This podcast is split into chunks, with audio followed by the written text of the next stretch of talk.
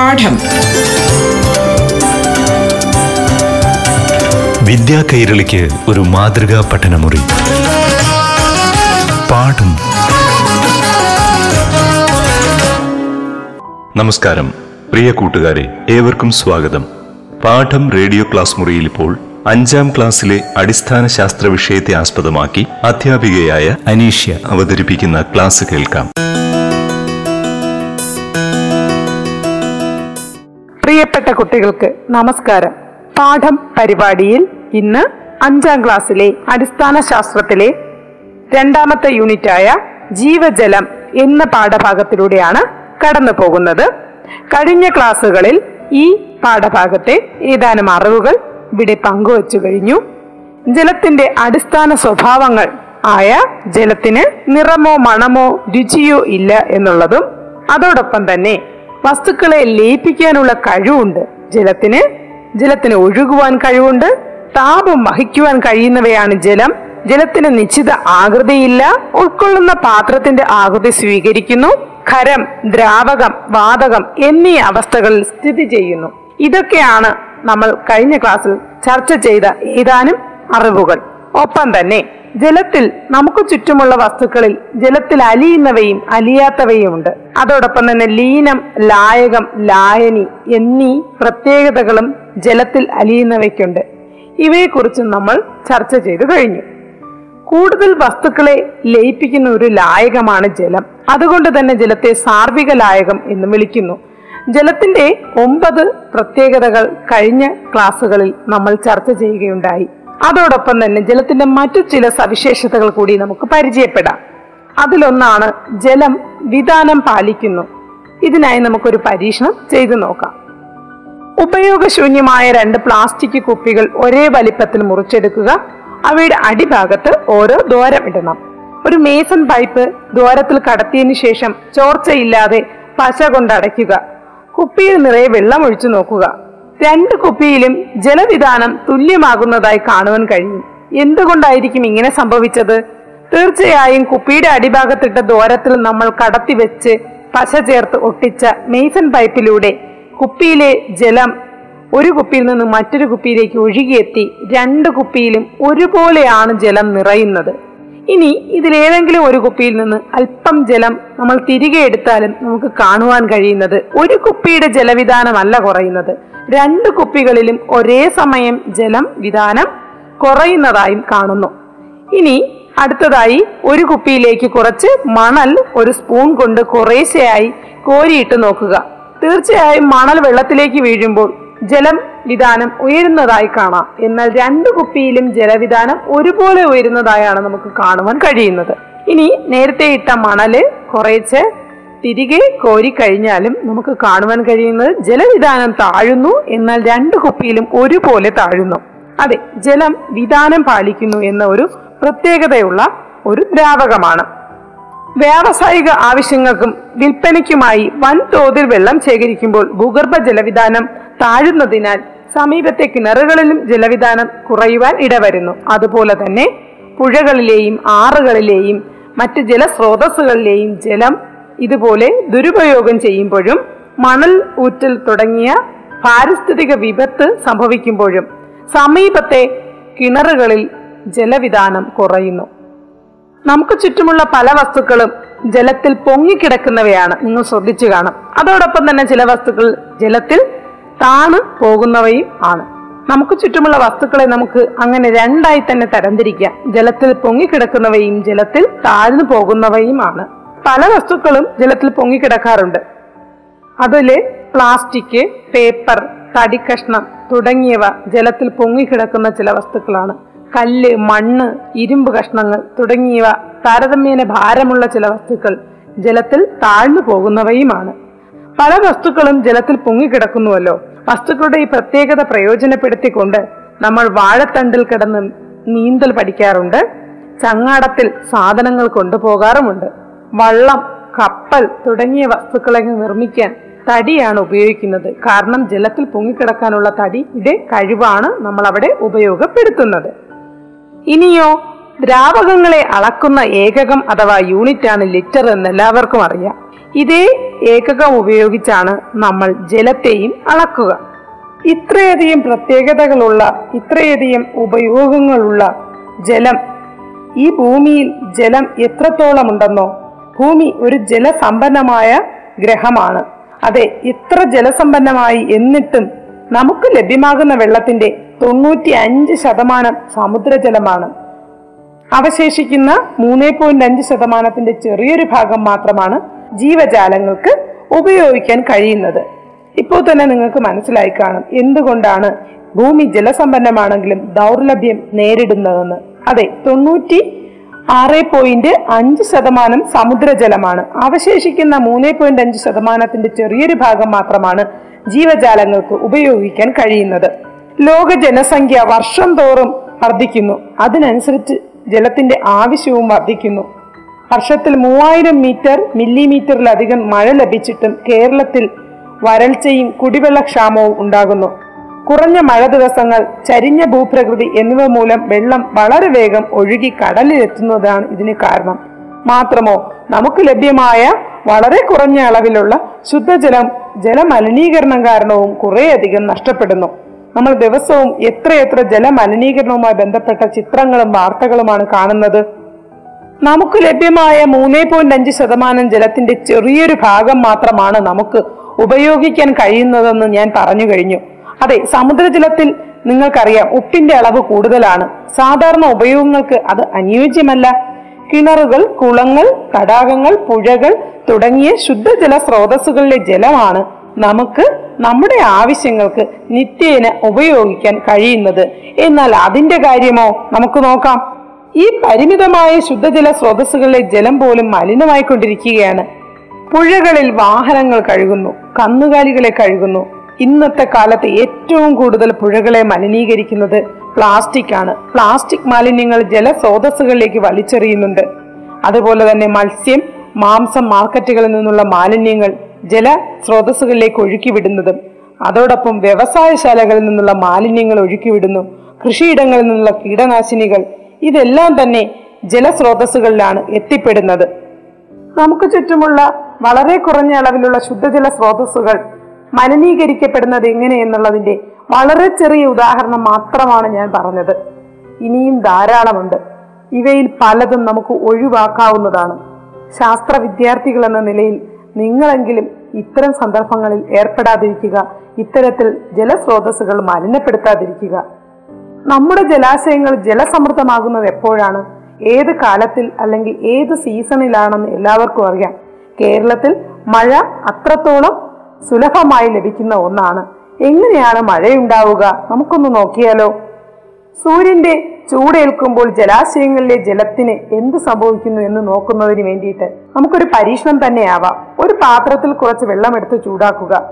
Plate കൊണ്ട് പാത്രം അടച്ചു വെക്കുക. അല്പസമയം കഴിഞ്ഞ് പ്ലേറ്റിന്റെ അടിവശത്ത് നോക്കിയാൽ നിങ്ങൾക്ക് ജലത്തുള്ളികൾ പറ്റിപ്പിടിച്ചിരിക്കുന്നതായി കാണുവാൻ കഴിയും.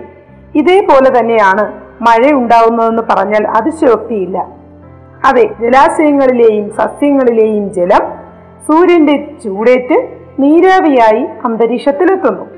നീരാവി തണുത്ത് മേഘമായും മേഘം തണുത്ത് മഴയായും മാറുന്നു. ബാഷ്പീകരണവും സാന്ദ്രീകരണവും എന്ന രണ്ട് പ്രക്രിയകൾ ഇവിടെ സംഭവിക്കുന്നുണ്ട്. ദ്രാവകങ്ങൾ ചൂടേറ്റ് ബാഷ്പമായി മാറുന്ന പ്രക്രിയയാണ് ബാഷ്പീകരണം.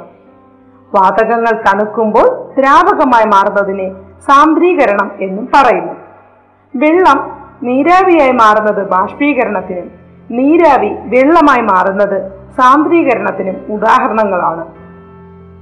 നമുക്ക് ചുറ്റുമുള്ള ജലാശയങ്ങളിലെ അതോടൊപ്പം തന്നെ നമുക്ക് ചുറ്റുമുള്ള സസ്യങ്ങളിലെയും ജലം സൂര്യന്റെ ചൂടേറ്റ് ബാഷ്പീകരണവും അതേ തുടർന്ന് സാന്ദ്രീകരണവും സംഭവിച്ചാണ് നമുക്ക് മഴ ലഭിക്കുന്നതെന്ന് നിങ്ങൾക്ക് മനസ്സിലായി കാണാം.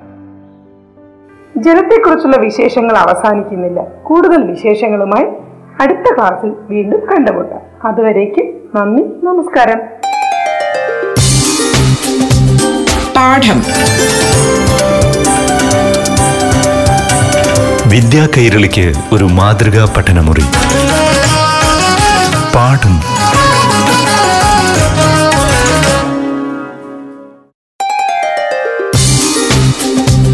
പാഠം. വിദ്യാ കൈരളിക്ക് ഒരു മാതൃകാ പഠനമുറി. പാഠം. നമസ്കാരം കുട്ടികളെ. ഇനി യു പി വിഭാഗത്തിലെ ആറാം തലത്തിലെ അടിസ്ഥാന ശാസ്ത്ര വിഷയത്തെ ആധാരമാക്കി അധ്യാപികയായ അനീഷ്യ അവതരിപ്പിക്കുന്ന ക്ലാസ് കേൾക്കൂ.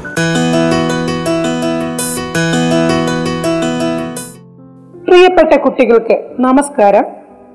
പാഠം പരിപാടിയിൽ ഇന്ന് ആറാം ക്ലാസ്സിലെ അടിസ്ഥാന ശാസ്ത്രത്തിലെ മൂന്നാമത്തെ യൂണിറ്റായ പൂവിൽ നിന്നും പൂവിലേക്ക് ഈ പാഠഭാഗത്തിലെ കുറച്ച് അറിവുകളാണ് നിങ്ങളോട് പങ്കുവയ്ക്കാൻ ആഗ്രഹിക്കുന്നത്.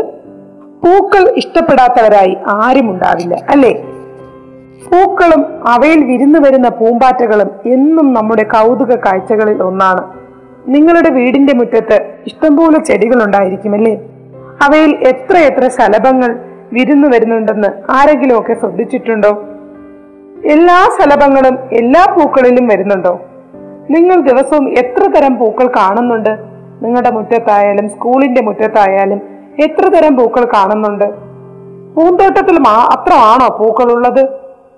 പൂക്കൾ നമുക്ക് ആസ്വദിക്കുവാനുള്ളതാണ്. എന്നാൽ നമ്മുടെ ആസ്വാദനത്തിനപ്പുറം പൂവിന് ചില ധർമ്മങ്ങളുണ്ട്. നിങ്ങൾക്ക് ഇഷ്ടം പോലെ പൂക്കളുടെ പേരുകൾ അറിയായിരിക്കും അല്ലേ? പൂക്കളുടെ എന്തൊക്കെ സവിശേഷതകളാണ് നിങ്ങളെ ആകർഷിക്കുന്നത്? പൂക്കൾക്ക് നിങ്ങളെ ആകർഷിക്കുക എന്ന ഒറ്റ ധർമ്മം മാത്രമാണോ ഉള്ളത്? അതായത് പ്രത്യുൽപാദനം എന്ന ജീവൽ പ്രവർത്തനത്തിലൂടെ പുതിയ തലമുറയെ സൃഷ്ടിക്കുവാൻ കഴിയുന്ന ജീവി വംശത്തിന് മാത്രമേ നിലനിൽപ്പ് സാധ്യമാകൂ. സസ്യങ്ങളിൽ പ്രത്യുൽപാദനം എന്ന ധർമ്മം നിർവഹിക്കുന്നത് പൂക്കളാണ്. അതായത് നമ്മുടെ ആസ്വാദനത്തിനപ്പുറം പൂവിന്റെ ഏറ്റവും പ്രധാനപ്പെട്ട ധർമ്മം എന്നത് പ്രത്യുൽപാദനമാണ്. സസ്യവർഗത്തിന്റെ പ്രത്യുൽപാദനമാണ് പൂക്കളിലെ ഏറ്റവും പ്രധാനപ്പെട്ട ധർമ്മം. നമുക്ക് ചുറ്റുമുള്ള എത്രയോ പൂക്കൾ നമ്മുടെ ശ്രദ്ധയിൽ പെടാതെ പോകുന്നുണ്ട്. മണമുള്ളതും നിറമുള്ളതും മാത്രമാണ് പലപ്പോഴും നമ്മുടെ ശ്രദ്ധയിൽപ്പെടുന്നത് എല്ലാ പൂക്കളും ഒരുപോലെയല്ല. ഇതളുകളുടെ എണ്ണത്തിൽ പൂക്കൾ വ്യത്യസ്തരാണ്. നിറത്തിൽ മണത്തിൽ രാത്രി വിരിയുന്നവ പകൽ വിരിയുന്നവ അതുപോലെ വലിപ്പത്തിൽ പൂങ്കുലകളായി കാണപ്പെടുന്നവ ഒറ്റയ്ക്ക് കാണപ്പെടുന്നവ. ഇത്രയൊക്കെ കാര്യങ്ങളിൽ പൂക്കൾ വ്യത്യസ്തരാണല്ലേ? എന്തെല്ലാം കാര്യങ്ങളിൽ പൂക്കൾ ഒന്നിനോടൊന്ന് വ്യത്യസ്തമാണല്ലേ? നമ്മൾ അലങ്കാരത്തിനും ആഘോഷത്തിനുമൊക്കെ പലതരം പൂക്കൾ ഉപയോഗിക്കുന്നുണ്ട്. എന്നിരുന്നാലും പ്രത്യുൽപാദനം എന്ന ജീവൽ പ്രവർത്തനത്തിന് വേണ്ടിയാണ് സസ്യങ്ങളിൽ പൂക്കൾ ഉണ്ടാകാറുള്ളത്. ഈ പൂക്കളിൽ പരാഗണവും ബീജസങ്കലനവും നടന്ന ശേഷമാണ് വിത്തുണ്ടാകുന്നത്. ഇത്തരത്തിൽ പൂക്കൾ പ്രത്യുൽപാദനത്തിനായി എങ്ങനെയെല്ലാം ഒരുങ്ങുന്നു എന്നുള്ള എല്ലാം അറിവുകൾ നമുക്ക് ഈ പാഠഭാഗത്തിൽ നിന്നും മനസ്സിലാകും. പൂക്കളെ തേടിയെത്തുന്ന ശലഭങ്ങളെ ആകർഷിക്കുന്ന ഏറ്റവും പ്രധാന ഘടകം എന്തായിരിക്കുമെന്ന് എല്ലാവർക്കും അറിയാം അല്ലേ? പൂക്കളിൽ തേനുണ്ട്. എന്നാൽ തേനില്ലാത്ത പൂക്കളുമുണ്ട്. വിരിയുന്ന സമയം രാവിലെയും വൈകുന്നേരവുമുള്ള പൂക്കളുണ്ട്. നിലനിൽക്കുന്ന കാലം കുലകളായി നിലനിൽക്കുന്നവ ചെറുതായി നിലനിൽക്കുന്നവ അതുപോലെ തന്നെ നിറത്തിൽ വ്യത്യസ്തത പുലർത്തുന്നവ എന്നിങ്ങനെ പൂക്കൾ അനേകായിരം പ്രത്യേകതകളുമായി നിങ്ങളെ ആകർഷിച്ചുകൊണ്ട് ഇങ്ങനെ നിലനിൽക്കുകയാണ്. പൂവിന്റെ പ്രധാനപ്പെട്ട ഭാഗങ്ങൾ മനസ്സിലാക്കുന്നതിന് എപ്പോഴും നമ്മൾ ഉപയോഗിക്കുന്നത് ചെമ്പരത്തി പൂവിനെയാണ് എന്തുകൊണ്ടായിരിക്കും? ചെമ്പരത്തി പൂവിനെ മറ്റു പൂക്കളെ അപേക്ഷിച്ചൊരു പ്രത്യേകതയുണ്ട്.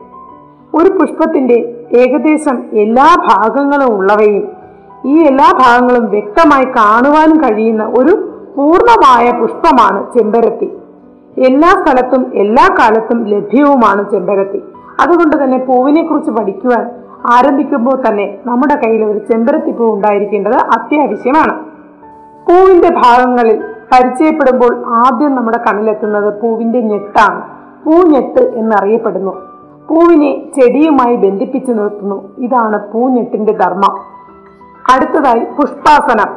പൂവിന്റെ മറ്റു ഭാഗങ്ങൾക്ക് അതായത് ഇതളുകൾക്കും മറ്റു ഭാഗങ്ങൾക്കുമൊക്കെ ഇരിപ്പിടമൊരുക്കുന്നതാണ് പുഷ്പാസനത്തിന്റെ ധർമ്മം. അടുത്തതായി വിതള.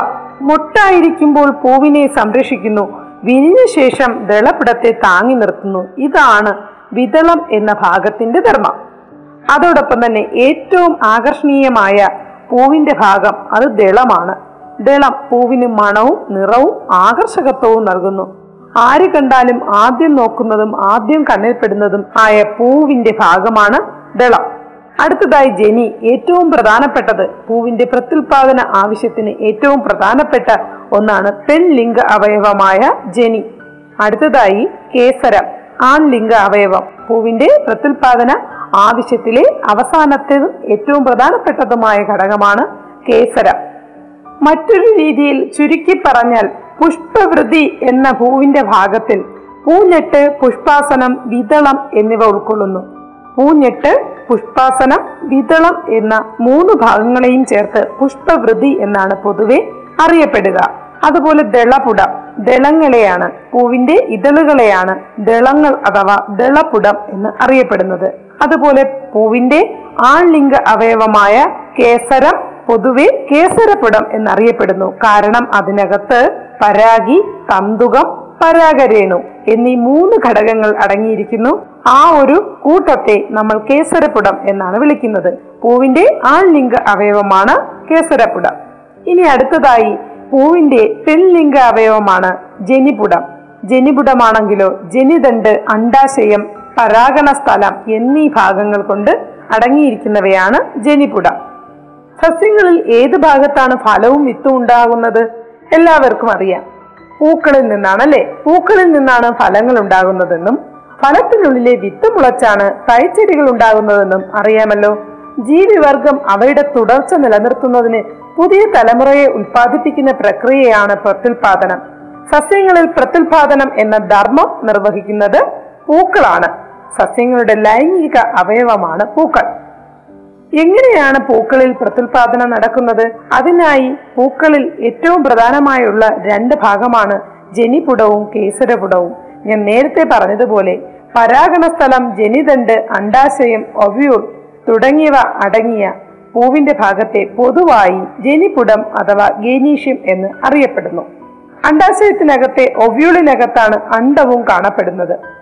അടുത്തതായി കേസരപ്പടം അഥവാ ആൺലിംഗ അവയവം എന്ന ഭാഗം വരുന്നു. അതിനുള്ളിൽ നേരത്തെ പറഞ്ഞതുപോലെ പരാഗിയും തന്തുകവുമുണ്ട്. കേസരപടത്തിലെ പരാഗിയിലുള്ള പരാഗരേണുക്കളിലാണ് പുംബീജം കാണപ്പെടുന്നത്. ഒരു ചെമ്പരത്തിപ്പൂവ് പരിശോധിച്ചു കഴിഞ്ഞാൽ മനസ്സിലാവും. ചെമ്പരത്തിപ്പൂവിനുള്ളിൽ ജനിപുടവും കേസരപുടവും എല്ലാം ഒരൊറ്റ പൂവിൽ തന്നെയാണ് കാണപ്പെടുന്നത്. എന്നാൽ മറ്റു ചില പൂക്കളെ കൂടി നമ്മൾ പരിചയപ്പെടേണ്ടതുണ്ട്. മത്തൻ വെള്ളരി പാവൽ തെച്ചി ശംഖുപുഷ്പം ചെമ്പകം പടവല തുടങ്ങിയ പൂക്കൾ ഹാൻഡ് ലെൻസ് ഉപയോഗിച്ച് നിരീക്ഷിക്കുക. അല്ലാതെയും കാണുവാൻ കഴിയും. ഹാൻഡ് ലെൻസ് ഉപയോഗിച്ച് പൂക്കൾ നിരീക്ഷിക്കുന്നത് പൂക്കൾ ഒത്തിരി ചെറുതാകുമ്പോഴാണ്. അത് തന്നെയാണ് പറഞ്ഞത്. ചെമ്പരത്തി നമുക്ക് ഹാൻഡ് ലെൻസ് ഉപയോഗിക്കാതെ നിരീക്ഷിക്കാൻ കഴിയുന്ന ഒരു പൂർണ പുഷ്പമാണ് ചെമ്പരത്തിയുടെ ഭാഗങ്ങളൊക്കെ തന്നെ വളരെ വ്യക്തമാണ് നഗ്ന നേത്രങ്ങൾ കൊണ്ട് നമുക്ക് നന്നായി കണ്ട് മനസ്സിലാക്കുവാൻ കഴിയുന്നവയാണ് ചെമ്പരത്തിയുടെ പൂക്കൾ. എന്നിരുന്നാൽ മത്തൻ വെള്ളരി പാവൽ തെച്ചി ശംഖുപുഷ്പം ചെമ്പകം പടവലം തുടങ്ങിയ പൂക്കൾ കൂടി നമ്മൾ നിരീക്ഷിക്കേണ്ടതുണ്ട്. അതിൽ ചില പ്രത്യേകതകൾ നമുക്ക് കാണുവാൻ കഴിയും. മത്തൻ വെള്ളരി പാവൽ പടവലം തുടങ്ങിയ പൂക്കളെ നിരീക്ഷിക്കുമ്പോൾ നമുക്ക് മനസ്സിലാക്കുവാൻ കഴിയുന്നത് അതിൽ ചില പൂക്കളിൽ കേസരപുടം മാത്രമേ കാണുകയുള്ളൂ. എന്നാൽ ചില പൂക്കളിൽ ജനിപുടം മാത്രമേ കാണുകയുള്ളൂ. അതായത് കേസരപ്പുടം മാത്രമുള്ള പൂക്കൾ ആൺപൂക്കളെന്നും ജനിപ്പുടം മാത്രമുള്ള പൂക്കൾ പെൺപൂക്കളെന്നും അറിയപ്പെടുന്നു. മത്തൻ വെള്ളരി പാവൽ പടവലം കുമ്പളം തെങ്ങ് കവുങ്ങ് തുടങ്ങിയവയിൽ ആൺപൂക്കളും പെൺപൂക്കളും ഉണ്ട് എന്നാൽ ശംഖുപുഷ്പം അരളി ചെമ്പരത്തി വെണ്ട തുടങ്ങിയ ചെടികളിലാണെങ്കിലോ ആൺപൂവും പെൺപൂവും അതായത് കേസരപുടവും ജനിപുടവും ഒരു പൂവിൽ തന്നെയാണ് കാണപ്പെടുന്നത്. ഒരേ പൂവിൽ കേസരപുടവും ജനിപുടവുമുള്ള ഇത്തരത്തിലുള്ള ചെമ്പരത്തി പോലെയുള്ള പുഷ്പങ്ങളെ ദിലിംഗ പുഷ്പം എന്നാണ് അറിയപ്പെടുന്നത്. എന്നാൽ കേസരപുടവും ജനിപുടവും വെവ്വേറെ പൂക്കളിൽ കാണുന്ന പൂക്കളെ ഏകലിംഗ പുഷ്പം എന്ന് പറയുന്നു. അതായത് മത്തൻ വെള്ളരി പാവൽ പടവലം കുമ്പളം തെങ്ങ് കവുങ്ങ് തുടങ്ങിയവയിൽ ഏകലിംഗ പുഷ്പങ്ങളും എന്നാൽ ചെമ്പരത്തി ശംഖുപുഷ്പം തുടങ്ങിയവയിൽ ദ്വിലിംഗ പുഷ്പങ്ങളുമാണ് കാണപ്പെടുന്നത്. പൂക്കളുടെ മനോഹരമായ ലോകം അതിന്റെ കാഴ്ചകൾ ഇവിടുത്തെ വിശേഷങ്ങൾ അവസാനിക്കുന്നില്ല. അടുത്ത ക്ലാസ്സിൽ കൂടുതൽ അറിവുകളുമായി വീണ്ടും കണ്ടുമുട്ടാം. അതുവരേക്കും നന്ദി നമസ്കാരം. പാഠം. വിദ്യാ കൈരളിക്ക് ഒരു മാതൃകാ പഠനമുറി. പാഠം. Bye.